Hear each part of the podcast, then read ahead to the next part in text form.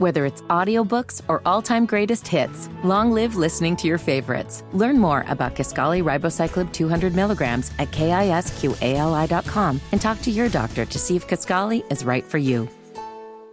You're going to hear the Atlanta Braves again this season on ESPN Richmond, which means you're going to hear the voice of Jim Powell. He's on our Herman Allen hotline and joins us for a few minutes this morning. Jim, great to talk with you again. Hope you're doing well. I'm doing well, Bob. How are you? Doing great. Really excited, as you can tell, for opening day, and I'm sure you are as well. How much of a sense of normalcy even though some things still aren't going to be normal, Jim, but to get this season started with a normal schedule at the beginning, does it feel for collectively everybody on the inner circle of Major League Baseball? Yeah, it's exciting. Um, the prospect of not having already shaved off the first month, which was proposed in the off season, some, um, you know, we're, it's it's all uh, all engines ahead to try and get all 162 games in, and that's a lot better than a 60 game season for sure. No doubt about that. Uh, takeaways from spring training and, and what uh, you were able to glean from what the Braves did and and uh, the veteran guys that are coming back, and maybe, maybe some names that are going to be on the tip of your tongue when we start play tomorrow afternoon.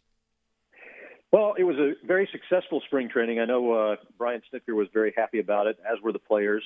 Um, didn't see a lot of eye-popping offensive stats from spring training, but that's not really uh, a surprise. Remember last year both Acuna and uh, Ozuna um, hardly did a thing in spring training. But you know, once they finally got uh, into the 60 game season, they were obviously just fine. So I mean, spring training is really just glorified practice.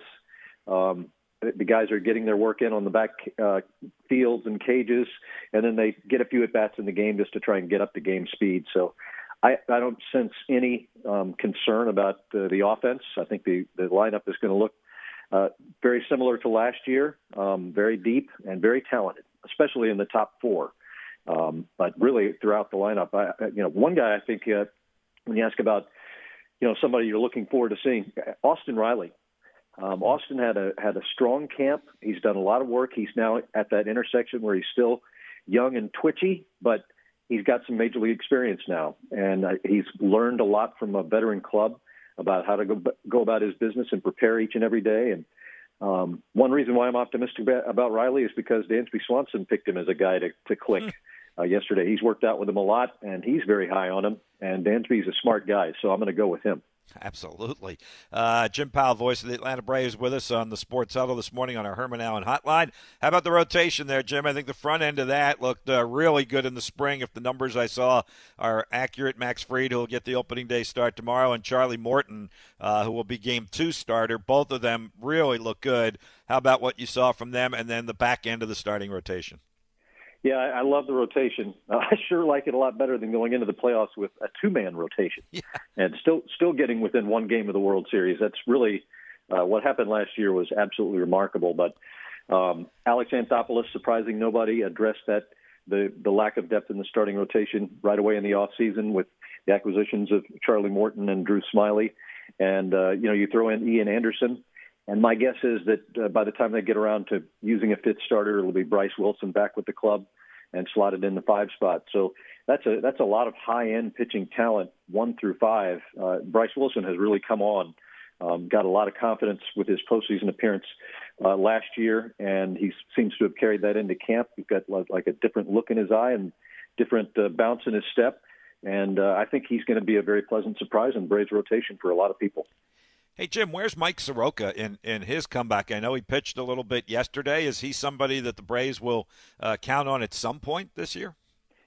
Yes, and I, I I would be surprised if he wasn't back in the rotation before we turn the calendar to May. Hmm. Um, I, I think they're they're trying to be smart about it. He feels good. He obviously threw pretty well yesterday. Looked a little rusty, but um, threw the ball well.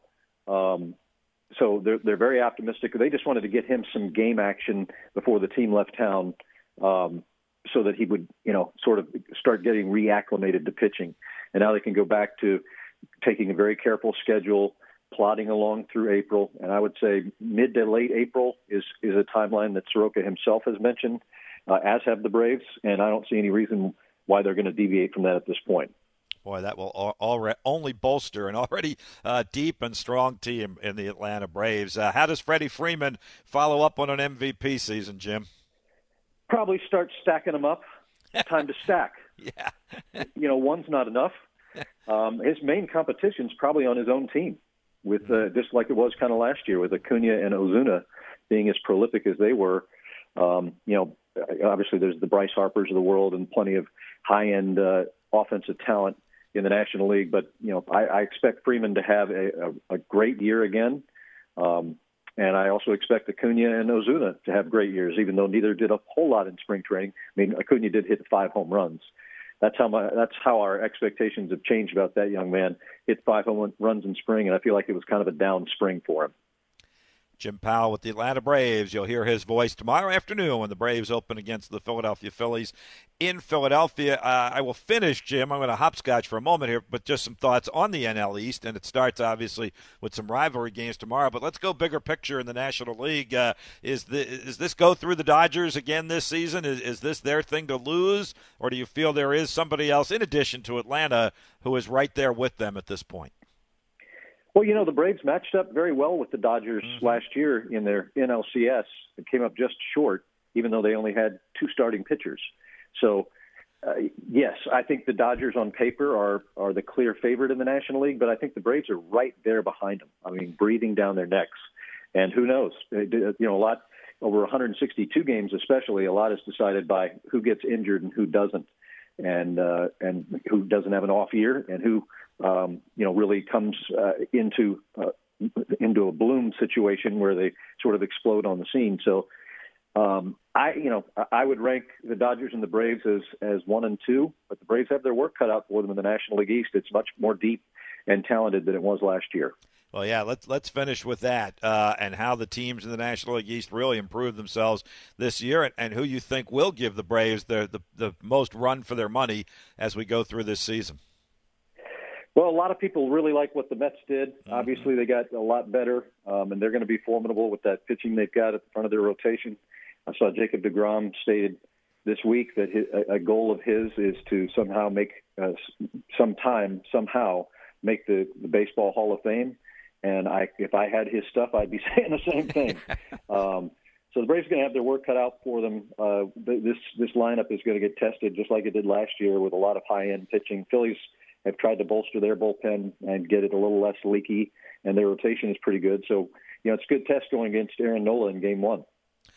Jim, lastly, what do you think baseball looks like through hopefully a full 162 game season? We hope there are no real COVID pauses or lengthy delays. We're still using a couple of experimental rules again this season in Major League Baseball. In general terms, what do you think the game is going to look like as we meander from spring and into the summertime? You know, I think for the fans, it's going to look like things have gone completely back to normal. You're going to have fans in the stands in most venues, and um, you know the game itself. Uh, you know, you're going to start out with a full schedule, so it's going to feel for the fans like everything has gone back to normal. Behind the scenes, you still have bubble concerns and things of that nature. How baseball evolves with the vaccinations and all that, we will see as, how it shakes out. But the vaccinations can only help, and uh, hopefully hopefully we can keep things under control and keep those fans in the stands. That's the big thing that, that we were missing last year. Uh, can't wait to see the fans in the stands and can't wait to hear you and your guys and your crew back on the air beginning here uh, tomorrow afternoon. Have a great call tomorrow, Jim, and a great, great season ahead, and let's catch up during the course of the year. Well, we definitely will, Bob. It's always a pleasure to talk to you.